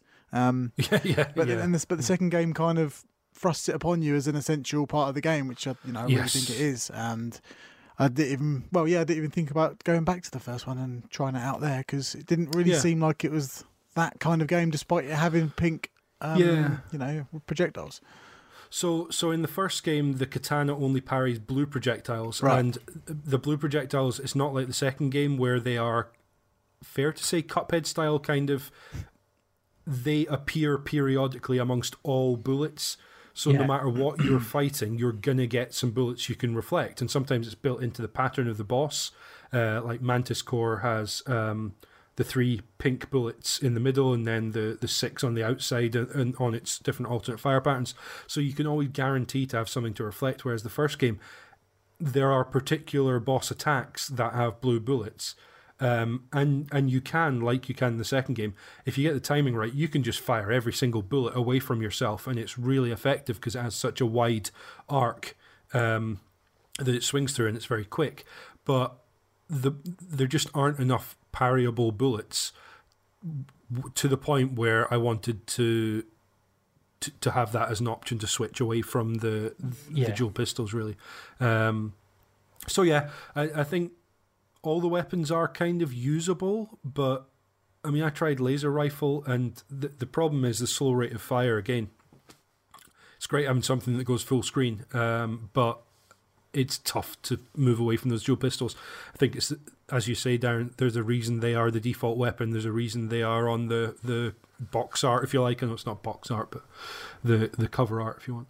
Um, Dual pistols will always be cool, and this game just further proves that it fact. does indeed. It, dual pistols almost make John Woo Stranglehold a decent game. hey, That's how John good Woo's dual Stranglehold pistols is a decent game, or it was back in 2007 when I played it. Um, maybe uh, coming soon to Cane Rinse. No, n- not this volume anyway. Um, very quickly want to touch on there are different modes. We've talked about story mode, which, as I say, seven missions long. You go through in order, crossing the names literally off the list of the menu. Um, there's another couple of modes that I think is worth mentioning. So, arcade mode, I thought, oh, that'll just be replaying each level to get high scores. No. I tried to play this on easy and I got through to the third mission, which I thought I was doing pretty well at, and then just got creamed. As soon as I d- got any crisis of self confidence and started losing a bit of health, I just got absolutely wiped because arcade mode is a one credit completion. You get one life, it does not refill at the end of a mission. Uh, uh, so w- when you die, you die, kicked back to menu, that is you done. Um, and for anyone who's tried this on, you know, started the game up on normal, uh, and you see how kind of quickly you can die, uh, and the fact that when you play story mode, there's not much punishment for dying. Um, you die, it restarts you to the, the the checkpoints are very generous. It's basically to the start of the room or you know section, but it's not even to the start of the level. Um, and so you're never unless you're going for a high score or you're getting to higher difficulties, you're not encouraged to think that you need to run it perfectly for any other reason than you might want to until you get to arcade mode. Um, and then the other mode is challenge mode, where you can pick uh, three bosses. It can be any of the three in the game, or it can be all the same one. Uh, three bosses to face simultaneously, and you can choose the difficulty level. Uh, I fought um, Guppy, is it? Yeah, Guppy. Uh, three Guppies on easy and uh, managed to beat it first time, but it was skin of my teeth stuff. Uh, the boss, boss rush, I don't think we mentioned, you fight two of each boss simultaneously, except Gibby and Stu, which I think there's three of on screen at once. Um, and so it's it's a version of that that is quite difficult because obviously there's a lot going on and a lot to manage, but good fun. Um, there's also couch co-op, uh, which is a drop-in couch co-op. You can uh, fire up a second controller, uh, or you can have one person controller, one mouse and keys. I think uh, it took a while to get patched into the Steam version. I believe I saw one or two comments about it not working as intended and needed to kind of get put in. Um, I didn't try it. I'm guessing you guys didn't have a chance to either, but it's as I say, only couch co-op, no online. Which I can't imagine how online would work uh, in terms of uh, latency and, and that kind of thing. Mm. Um, anyway, uh, but it's there. Uh, any comments about various other modes, uh, guys? I know you haven't tried them, but I'm just impressed that this this one guy has yeah. done more in these two games than so many other games. You know, failed to do so. Like customizable controls is so important, like, but not many games do it. like, not even many games have pad support. Halo doesn't even have couch co-op anymore. I don't think it got it got taken out, didn't it? Don't get me started. And then maybe that. put back in. Don't yeah. yeah, yeah. But you know, to have all these things just in a game that is just yeah. so well designed, and then just go, yeah, couch co-op because I can. You're like, mate, like, well done. Like, yeah, yeah, yeah like in theory, that was us just covering bleed. Although, as as you obviously listening have, have noticed, we've been kind of bleeding from one end to the other in terms of what we're talking about. Uh, but I do just want to quickly mention um, Bleed Two. It's not yet a year old, which makes it a bit of an anomaly to be covered on Cane Rinse. Uh, it's certainly amongst a kind of uh, relative few games that we've covered within a year of release. Um, but I think definitely worth mentioning here. Uh, same developer, Bootdisk Revolution. Um, same situation with publishing. Digerati Distribution are um, putting together an Xbox One version that's already up for pre-order and has been since it was like November or something. It was really early, like three, four months before it's due to come out. Uh, it was up for pre-order on Xbox. There, there is on tro- uh, a couple of trophy sites there are listings for PS4 trophies. It's not available on the store to pre-order, but that might just be a situation with PlayStation where they aren't putting it up. Uh, so I haven't been able to confirm whether it's coming to PS4 day and date with Xbox One as it did as Bleed did. Uh, but I'm assuming so. Apologies, I can't confirm that. Um, already out on Steam. Uh, so this time round, uh, Ian Campbell is designer, programmer, writer, and artist. Although there are more names in in this one. Um, so Yukio Kallio. Apologies if that's not the correct pronunciation. It could be Jukio Kallio. Uh, the, the the soundtrack, original soundtrack, is credited to to him.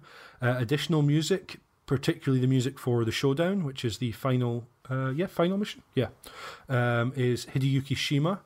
Uh, sound design, uh, Junus Turner. Uh, again, apologies if pronunciation on any of these isn't correct.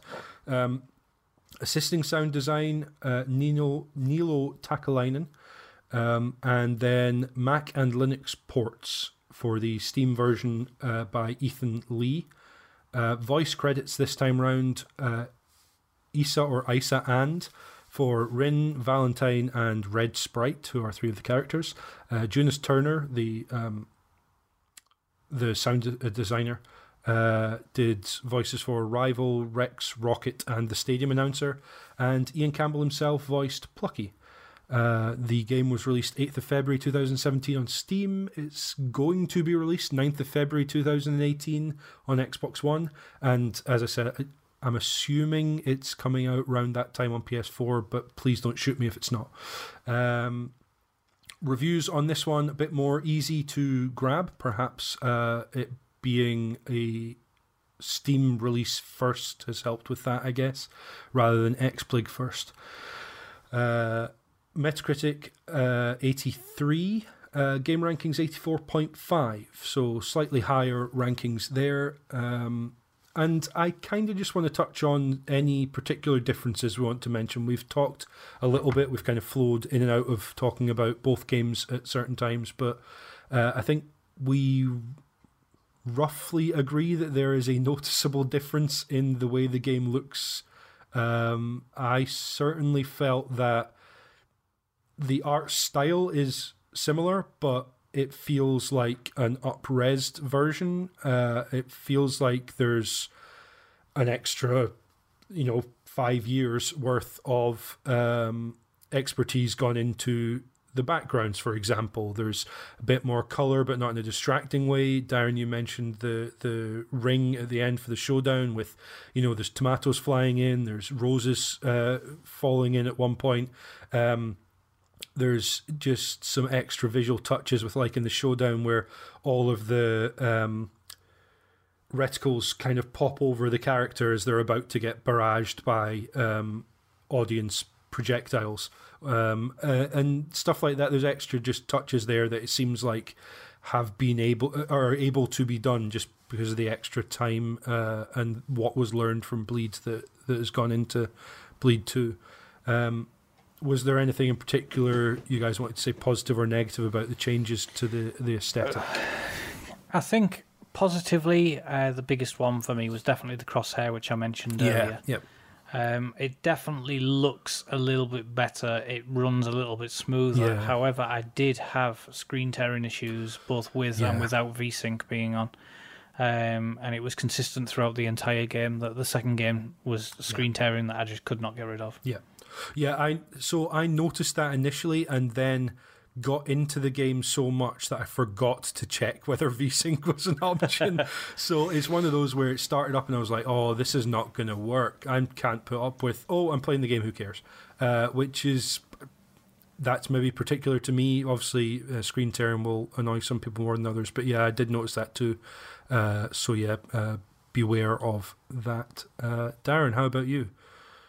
Um, yeah, I, I haven't really got much to say about it. Other That's than fine. It Yeah. reminds me of when I first played Sonic One, Bleed One, and it reminds Yeah. me of when I played Sonic Two, Bleed Two. It's like Yeah. oh, it looks familiar, but there's so much more color and there's so much more, More going, on. and- yeah, it's just yeah, yeah. you know that, that's all I can say about the aesthetic. Really, is that it's just it's just more for the second one. And um, Yeah. while I appreciate the the more muted palette of the first game because it helped me see where um, Wryn was in, you know, as I said earlier, I I just really enjoyed the second one a lot more because it moves. It, it moves like a Sonic game, but it, it doesn't Yeah, play like one. But it, the pace is just always on, and the backgrounds that are scrolling, just it, the airships and stuff like that. It it kind of Yeah, feels yeah, like Ian Campbell was a bit of a Sega fan, to be honest, and uh, I, I appreciate that. Um, I don't know if you want to talk about other changes in I mean, terms of like, yeah, yeah, yeah. What I, what I would say, just to jump in um, and completely ignore what you two are going to say because this is important. uh, one thing I did want to praise about the second game was the increase in accessibility options. Um, Yeah. Noticeably so, there were many options. I know that Darren, you said that it was easier for you to see the game on the first one, but there was the option to add uh, a sepia-like tone over the background. Okay, so you can mute a- that stuff if you found it difficult. so, Cool. you, so you can mute it on a slider to your own preference. There's the ability to recolor your crosshairs. Um, and whilst I didn't have a problem because the crosshair was so much bigger, and I quite liked it just being white. Uh, I always feel it's important to promote games with positive, accessible options. Absolutely. Um, and seeing them in Bleed 2 was something that I definitely appreciated. I had not appreciated that there was uh, that option to put a sepia filter mm. on it. I had not spotted that, but yeah, absolutely. Again, there are t- games made by hundreds of people that get some of this stuff wrong and have issues uh, with stuff like color blindness, but stuff like control remapping and stuff like that as well, which who am I to say it should be in every game? I don't make games. I don't know how difficult it is. This is a game largely made by one person, and they ma- and he's managed to do it in both of these hmm. games to a greater or lesser degree. Uh, and I, I, yeah, absolutely, Karl. Very uh, good point to make. I think it's really cool that that stuff's in here. So, in terms of differences, I I yeah. feel like Bleed Two is a better game, but I, mm. I miss, you know, and by that I mean I think the parrying's really good and it's, you know, essential for the game. And but I, I miss the shop from the first game and I miss the more platformy yeah. nature of the levels from the first game. And so I kind of wish if there was a Bleed 3, you know, could, could we have the shop back, please? Because I, I, I, really like yeah. having, to, you know, going back to the, the desk and, you know, she's she scratches off another the robot or the worm and and then you go oh yeah, yeah I can spend some of my cool points on some cool stuff mm-hmm. now because bleed and bleed 2 they, they seem like high score games I can see why they they leaned away from the shop or removed the shop from the second game because if you're going for high scores and you've got all these variables of well I've got this and you've got that then maybe having a, a level playing ground for bleed 2 is more suitable for high scores you know like mm-hmm. it kind of makes sense to me that way that you get rid of that stuff to make for a more balanced experience overall, rather than worrying about points in the shop and stuff. And but I, yeah, I, yeah. I really like upgrading characters and having some sort of, you know, some sort of actual feedback of like when you enter the next level, you you're doing more damage or you're taking more damage. You know, I, I'm, yeah. Oh, you're, sorry, you're you're resistant to more damage, so you're you're surviving longer. I I, I preferred that about Bleed One, but mm. the changes in Bleed Two, the the pace and just the way it just doesn't really care if you're ready or not. It just goes for it, and you're like, yeah, yeah, really, really enjoy it. So, pros and cons to both games, and you know, I kind of want to see the merging yeah. of the two, like parry mode in super parry mode in Bleed One with a shot, please. But you know, that's, yeah, that's just wishful yeah. thinking. No, I, absolutely, I, I, get what you mean. In uh, always coming back to that menu, gave it th- it did make sense for the style of game it was. You were crossing off, whereas Bleed Two goes for a much more. Um, I don't even know traditional, but a much more uh, linear narrative that it wants to flow from one level to the other, and there's a definite I, I think there's a definite plus point to that in terms of the pacing of the game. I think it flows from one level to the other, transitions mm. and stuff. The actual transitions on the screen are really well done, and stuff like you know where you're on top of the bus and it floats up out the clouds alongside the um, alongside the airship you're trying to take down. Mm. That, that's really cool stuff that you might have missed if it was a level and back to menu, level and back to menu option like the first game. Uh, and I think that is all stuff that seems to be uh, an example of the technical, the increase in technical expertise between Bleed and Bleed 2. But I, I, yeah, I absolutely accept that it loses an aspect of that kind of tongue in cheek. This is a video game UI stuff they had going on in, in the first one. Um, yeah, some of the weapons unlock uh, with beating different uh, difficulty levels of the of the story mode, etc., stuff like that. Um, I think I I couldn't tell if it was just a smoother playing experience in terms of the way that the animations and the combat and everything flows together, um, or whether it was slightly slower when I went back to play Bleed after playing Bleed 2. I felt like I was struggling to get my timing right and to keep track of and keep ahead of the bullets and uh, enemies that were attacking me uh, in a way that made me feel like I was a step slow after having played Bleed 2 versus Bleed, which I'm sure it's not actually any slower, but it just kind of made me feel like that. Um, which is just a bit of a weird kind of observation. Um, the the katana default parry, so your default weapons now are dual pistols and katana, but you don't have to switch between the two. The katana, um, you you use it by default when you press your jump button.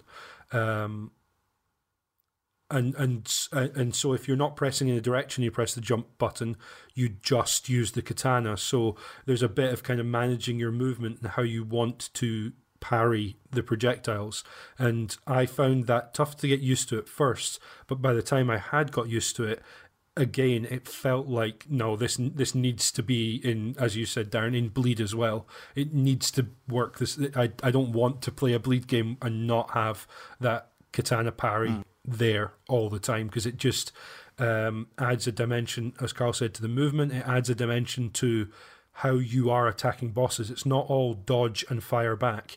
It's dodge, parry, and fire back. All and you're doing all of them seamlessly at the, almost at the same time. Uh, not even really thinking about it, and that's really cool that they've added something extra into that. And it really didn't, for me, break the flow of the game. Besides the first couple of levels, just getting used to it, I thought that was really cool if we don't have anything to say on the mechanical changes, uh, it's probably worth noting that the story is quite different in terms of it looks like there is some kind of alien attack happening in, in terms of like things falling from the sky. Uh, and Wryn, as the hero, uh, is uh, is now Earth's greatest hero and only hero, having defeated all the others, uh, has to respond to that. And all the way through the story, you've got the newscaster putting the kind of PR spin on what Wryn's doing and what's going on, which is a really cool take on. You know, we've gone from Wryn being the bad guy to Wryn being so much the good guy that they are like making comments that accept that she's making mistakes in terms of how long she took to respond to stuff and whether or not her actions are really good, but all with this kind of like PR line across the top, which is Wryn is the hero, she can do no wrong as well. It's it's really kind of weird. I think Darren's reference to uh, Devil May Cry and the kind of newscaster aspect to certainly one particular level in that game is right on the money here. Um, Karl, how did you feel feel about the uh, the story in in Bleed Two? Yeah, I much preferred the transitions level to level. It made it actually feel like a story. Flowed, yeah, absolutely. Um, rather than the first game, which was a series of levels. Uh, yeah. a, a, series of levels, essentially a boss rush into another boss yeah. rush all the way through. You know, um, having. Uh, having that little bit of comic relief. Uh, this is a game that never takes itself serious, so you know the story is purely there as a way to build structure between what you're doing um, but at least it it went somewhere to actually I mean flesh out maybe paying it too much credit but but add some stub substance there in, into the mod, which which I appreciated because it could have quite easily have just been like a mission select game yeah, yeah. so so yeah it, it, it's not going to be winning any awards, but sure. then again, it didn't go out of its way to try and win awards. And uh, when a, when a game at least adds something, I appreciate that. So yeah, it was uh, the presentation of it with the newsreader. I definitely enjoyed. Yeah, yeah. Um, I think it is worth mentioning that. So in in this one, um, the the bad guy or the the uh, sorry, probably shouldn't say guy. Um, the uh, antagonist is Valentine, um, who is in charge of this fleet of enemies that you're up against in the she's in the airship, um, and you fight her at the end of the second mission, um, which I think's a really cool twist on what happened in the in the first game where. Um, you discover that the ultimate bad guy is someone completely other, whereas this time she's there up front. She's the bad guy you have to take down. And in that very mission, the second mission, you fight um, that blonde idiot, uh, rival as he's called in this game, and then he joins up with you in to take all of this down, and it changes that relationship completely. Where um, he is now helping you, has accepted that you are the hero and wants to to be a hero as well, Um, and then you get to the end, take down Valentine, and instead of him cutting your legs from under you, he just wants to test and see who's the better hero. And so you end up fighting him again, which is a, really cool development of that relationship. Um, it's a change to the way this, as you say, Karl, the story flows, uh, where you get to see the the uh, antagonist early on, and then know that you're going to have to go and take her down, and she's going to throw everything she's got at you. Um, and that Valentine uh, fight in the showdown is just uh, it's it's fantastic as a set piece. Uh, it's like uh, Rocky Four, yeah, four.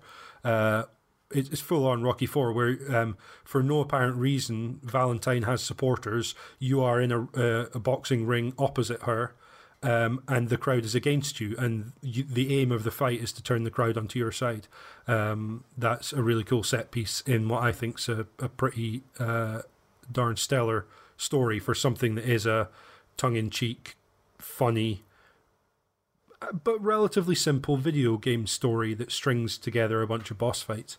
Um, for both of you guys, Darren, we'll, I guess start with you. Was there anything that stood out about the? I guess we can tie story and boss fights together in this because we don't want to drag drag it out too much. Uh, anything in particular about story and or uh, particular bosses that stood out? Um, I, honestly, the games are so merged into one for me. Yeah, which is kind yeah. of well, especially because a lot of the bosses are kind of repeats Yeah, they're repeats, or yeah. tweaks, and yeah, Um, yeah, uh, I said it earlier. The news guy is a really good introdu- um, you know, introduction to the series. Well, he's probably in the first one, but again, the games are so cohesive, you know, side by side that they do just run into one another. And with the stories kind of being, to, to me, they felt like one day Bleed One happened, and then the next day Bleed Two happened. Like they kind of Yeah. feel like they are, you know, the Monday Tuesday games, and uh, yeah, um, yeah, yeah. I just all round just really enjoyable. But the only thing I, I can really remember is the gameplay. Like everything else, kind of, it's kind of like a sidecar to the motorcycle. You know? Yeah, no, I think that's absolutely fair. And yeah, I definitely got that impression too. Uh, I was interested that in many ways, mechanically, it feels like almost a. Given that some of the bosses are like they're they're remakes rather than rehashes, if you like, because there are changes to the the way that you encounter the boss or the arena or the attacks that they use, etc. But it, it could have been that this wasn't actually a sequel; it was just kind of a, a, a remaster, a remake of of the first. But you're absolutely right with the story; it's clearly a sequel. It follows on, uh, it flows the story from one into the next, and uh, develops relationships and themes that have been pre-established. Which uh, that's what a sequel does. In this one, worth mentioning, there are unlockable guest characters. Um, the Clawed girl from They Bleed Pixels has the same mechanical change uh, as Robo Wryn that I mentioned earlier. Um, Sissy from Sissy's Magical Ponycorn Adventure. Uh, Rex Rocket from Rex Rocket is uh, actually a boss in the game. Uh, and Shutshimi from the video game Shutshimi. Uh, so, as with a lot of indie games uh, where you kind of get a certain sharing of characters and cameo appearances and stuff like that, there are some here too. Uh, can't really add much more to it uh, than that, than, other than just saying there are kind of tweaks on. Uh, and a couple of them, again, I haven't unlocked because I haven't I beaten the think uh. Wryn has the posters of a couple of those characters on the um on the wall before the robot smashes on the wall yeah. in her room. Yeah. Yeah, which is quite nice. Yeah. Yeah. Yeah, absolutely. Nice kind of shared universe t- style thing. Um, we have a couple of pieces of community feedback. As always, we include and reach out for on the forum, uh, kinrinse.com forward slash forum, um, for some feedback from you, the listeners. Uh, and we had a couple on the forum. Uh, Karl, would you like to take Simon Sloths, please? Yeah, absolutely. Simon Sloth said, prior to the Cane and Rinse playlist announcement, I hadn't heard of this game and ordinarily wouldn't be a genre I would entertain, but I thought I'd give it a try. I'm quite rubbish when it comes to bullet hell slash twitch shoot 'em ups, so I was delighted to find an easy mode and play it through to the end. I honestly found it incredibly refreshing to be able to actually enjoy and finishing a game of this type. Often the learning curve is so steep beyond the first level that I would give up, but it was pitched perfectly so that I could get through the game with some challenge involved. Like I said, I'm rubbish at these types of games. Each level added new twists to the mechanics, and in particular, the penultimate level was excellent with the falling apple at the beginning of the rotating screen. All opinions, Yeah, uh, other um, opinions are available. Hmm. I, I genuinely was disappointed to see the end and felt that I'd only just scratched the surface. Unlike most games which outstay their welcome, this understayed. For the record, I don't believe it is a word, but you do get my point. I would have loved to access this on my Vita as a perfect for, as it is perfect for that console. I doubt I will play this again, which is a shame, but my television time is quite precious, and replaying anything is almost impossible. Thank you, Cane Rinse, for starting my 2018 with a bang. Uh, Darren, are you okay to read through Marco's? Marco says from the forum, the inclusion on a Cane and Rinse list will usually make me check out a game I might have previously overlooked. The post above, however, convinced me to buy it and move it to the top of my Steam list. After a few hours of multiple deaths, I've seen the ending on normal. Much of what Simon Sloth says above rings true for me too. In that brief time, I felt my skills improve after what I initially felt were fiddly controls, particularly the analog trigger as the jump. I enjoyed playing each level, refusing to stop until it was done. Looking forward to hearing from people who actually are good at the game. Well, I would love to know if it continues to be as rewarding as my short blast was. Thank you so much for that. Um, slightly shorter feedback now. Uh, we will take uh, one of these each. Three word reviews on day of recording or shortly before uh, on the Twitter account at Cane and Rinse. Uh, we will put out a request for three word reviews, and three people provided three word reviews very kindly. Uh, Darren, would you like to take the first one? Hmm, the aforementioned Simon Sloth says, bleeding good shooter. Uh, John Denton, um, he who is half responsible for getting me to play this game, says near flawless design. And John Denton's stablemate, Chet, says intelligent, stirring, brisk. Uh, thank you very much to both of those guys uh, for for fittingly uh, providing us uh, a, a bit of a denouement to the to the issue by uh, telling us what they thought and their memories of, of the game. So our summaries. Uh, Karl, would you like to kick us off on what you thought of Bleed and Bleed Two? Yeah, yeah, I- I've come into playing Bleed somewhat as a way to help the podcast out uh, with a with a lack of people, and it's not that it's the kind of game I wouldn't normally play. Um, it very much is. I'm a fan of yeah, platform games, platform action games, twin stick shooters, and this sort of really blends the boundaries of them all. So it, it is does fit within three criteria. It's just that you know the the list into volume seven of titles that I'm on is quite high, and as a result, I wasn't placed on this, even though I was willing to play them. And sometimes circumstances uh, result in the greatest of reward, so to say. And I ended up playing two games that had this circumstances not arisen where a third was needed for the panel, I wouldn't have played two games that I thoroughly enjoyed playing. That took up my Friday night after I returned home from a long day, um, and played them back to back and had, bar the Dragon Apple level, um, level, bar that, an absolute rip snorter of a time. And I personally think that it, it, I don't really want to differentiate into which I think is the better game or not. Um, if I was to do that, I'd lean towards the sequel, but I would separate them into saying that the first game feels more frantic and the second game feels more controlled, um, and that they are very similar, but that that's how I feel. So if you prefer your games a little bit more frantic, you may side with the first game, and if you prefer them to feel a little less frantic, a little more controlled, then you probably enjoy the second one because at its core. Uh, we've discussed them, particularly the difference between going pistols and katana over pistols and rocket launcher in the first. It's quite negligible. In fact, you encounter a lot of the same things in the second game as you did in the first. Um, and for good or worse, I found elements that I preferred from each. So it's it's a little. I couldn't outright say that I preferred one over the other. Uh, I would, however, wholeheartedly recommend someone played both. Thank you very much, and it does um, calm my anxiety slightly that uh, that I, I didn't um, pressure you into into playing two games that you haven't enjoyed. So that's good good to hear. Um, Darren, how about yourself? Hmm. Your thoughts on Bleed and Bleed Two?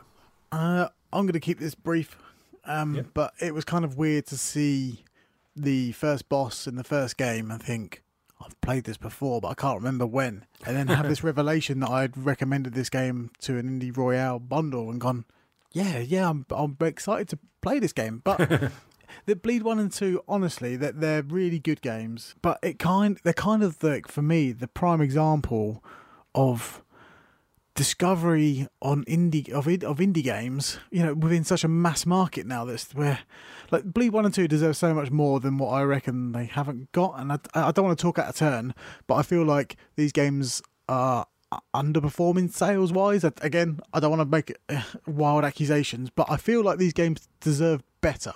And games like Bleed One and Two, they kind of like not much feedback uh, from community, and you know, yeah. not much recognition from anyone really Review when you talk about it. Yeah, yeah. yeah. the game deserves better, and I feel like they they kind of fell in the wrong side of like the indie game shoot. They went down the the, the right hand column instead of the you know the left hand hit column. They went down the right hand column of you know sorry, but you're in the Steam pile now, and it's like oh no. These games need to be brought above the Steam pile because they're really good fun and they just I, I feel bad for these games, and I'm I'm glad they're on consoles now because more people should always play all the games, and you know availability and options are are brilliant. Um, but I just can't help but feel that people are going to look at it and go, "No, I've got loads of games to play," and they just leave it, which is a shame because they're really good. Um, but yeah. I, I just feel bad. Like even for me to play the first level ages ago and then just put it down and never come back to it until four years later. Do you know what I mean? Like yeah, yeah. I'm I'm sorry, Ian Campbell. You deserve better than this. Too too many games, I think, is the uh, is the usual refrain there. Uh, I put myself last. I tend to try and follow Leon's lead in terms of leaving the most positive to last, and I am thoroughly delighted that I don't have to try and big up a game that that uh, you guys haven't or games that you guys haven't enjoyed. Um, I wanted I've wanted to do the show for like four or five years, something like that. It's been a long time since I've wanted to to cover Bleed because, uh, and again, it, it's testament to. Uh, voices uh, in all different manner of, of games coverage pushing games like this, finding them and pushing them to the fore. Uh, we've seen it so many times with all sorts of different games, NieR and Demon Souls and all sorts, needed to be pushed. They needed people to discover them. And Bleed is one that I am so, so happy to have found. Uh, I loved every second. Uh, th- these are, for me, every bit as good action games as I have ever played. Uh, yeah, sure, I listed some running gun games that are all time classics that I haven't played, and maybe that lessens my uh, my recommendation. But uh, I am so delighted to have found these. Uh, so thanks to Chet and John for mentioning them in their podcast. Thank you to you guys for allowing me to come on here and, and talk about uh, these, and that that goes for uh, Leon, Tony, and Jay as well. Um, it is so lovely to be able to hear a whisper about a game that it's good and you go and play it with no expectations whatsoever and you are just smacked around the face by all of it. I mean, yeah, even as I say, the the Dragon Apple, mechanically that didn't pull off for me, but the visual, the theme, what what the, what Ian Campbell was going for is so cool that there's a sense of humor and a respect for what video games have been, what they are, and what they can be. Uh, and I played Bleed Two through once, and I stopped because I've already pre-ordered on Xbox One, and I want to dive into that game uh, in February. Uh, l- less than a month from now, or about a month from now, uh, and I want to go full hammer and tongs on that. And that's the only way I can distinguish these two games. I played through Bleed and I played uh, completed story mode up to hard, and tried the arcade mode, and I kind of feel like I've done everything I can do with that game, and I want now to just go for Bleed Two in a way that something like uh, um, I, actually, no. I, I, can't think of another game that is a little indie game like this that I've wanted to just replay and replay and replay. I mean, like a Geometry Wars or a Resogun is for some people, that's what this game is to me. Uh, Bleed 2 now, I am so looking forward. Of all of the games coming out this year, it might be the one I'm looking forward to the most, and I've already played it. How stupid's that? Um, I can't wait. Uh, I, I think the craft here and having a sequel that is part remix and part remake and an actual sequel uh, is really cool. I think that's an amazing thing to do, and is a nod of the the hat to say uh, a, a Mega Man and all the sequels that came after that that iterated on a theme and added to and uh, embellished and improved. Uh, and I think it's really cool to have something that shows this much craft come from ostensibly one guy. At least the, the kernel of it did, even though there was more people on the sequel uh, who all did a fantastic job, as far as I'm concerned. Um, yeah, uh, for me, what a way to start off Volume Seven uh, for at least my contribution towards it with two games that I cannot sing the praises of high enough. Uh, if you spot it in a sale, or if you're encouraged to play uh, when it's not in a sale, encouraged to pick it up. Uh, thank you uh, for doing so, uh, or for even thinking about it. Um, I think these are marvels, and the more people that play them, the better. Um, yeah, that's uh, that's our show, folks. Uh, I need to once again. I know I've said it several times. I need to say a massive thank you to Karl and Darren for agreeing to play these games. It's such a delight that you enjoyed them. Um, because I did worry that this was going to be me raving about games that actually nobody else enjoyed. Um, thank you to our correspondents, who it's lovely to see that you know publishing the schedule uh, encourages people to play games they mightn't have otherwise. Uh, and thank you to all of you for listening. If you're encouraged to play, fantastic. If you enjoyed the podcast, you can find more. Uh, please do uh, subscribe to the podcast wherever you subscribe. And if you could rate or review there as well, that would be fantastic too. Our Patreon is patreon.com slash Rinse. Uh, you will get the podcast one week earlier if you go there. And as a teaser, next time in issue 303, Leon will be chasing scores. Also, some enlightenment and synesthesia. Bring your headphones and your trance vibrators. It's time for Rez.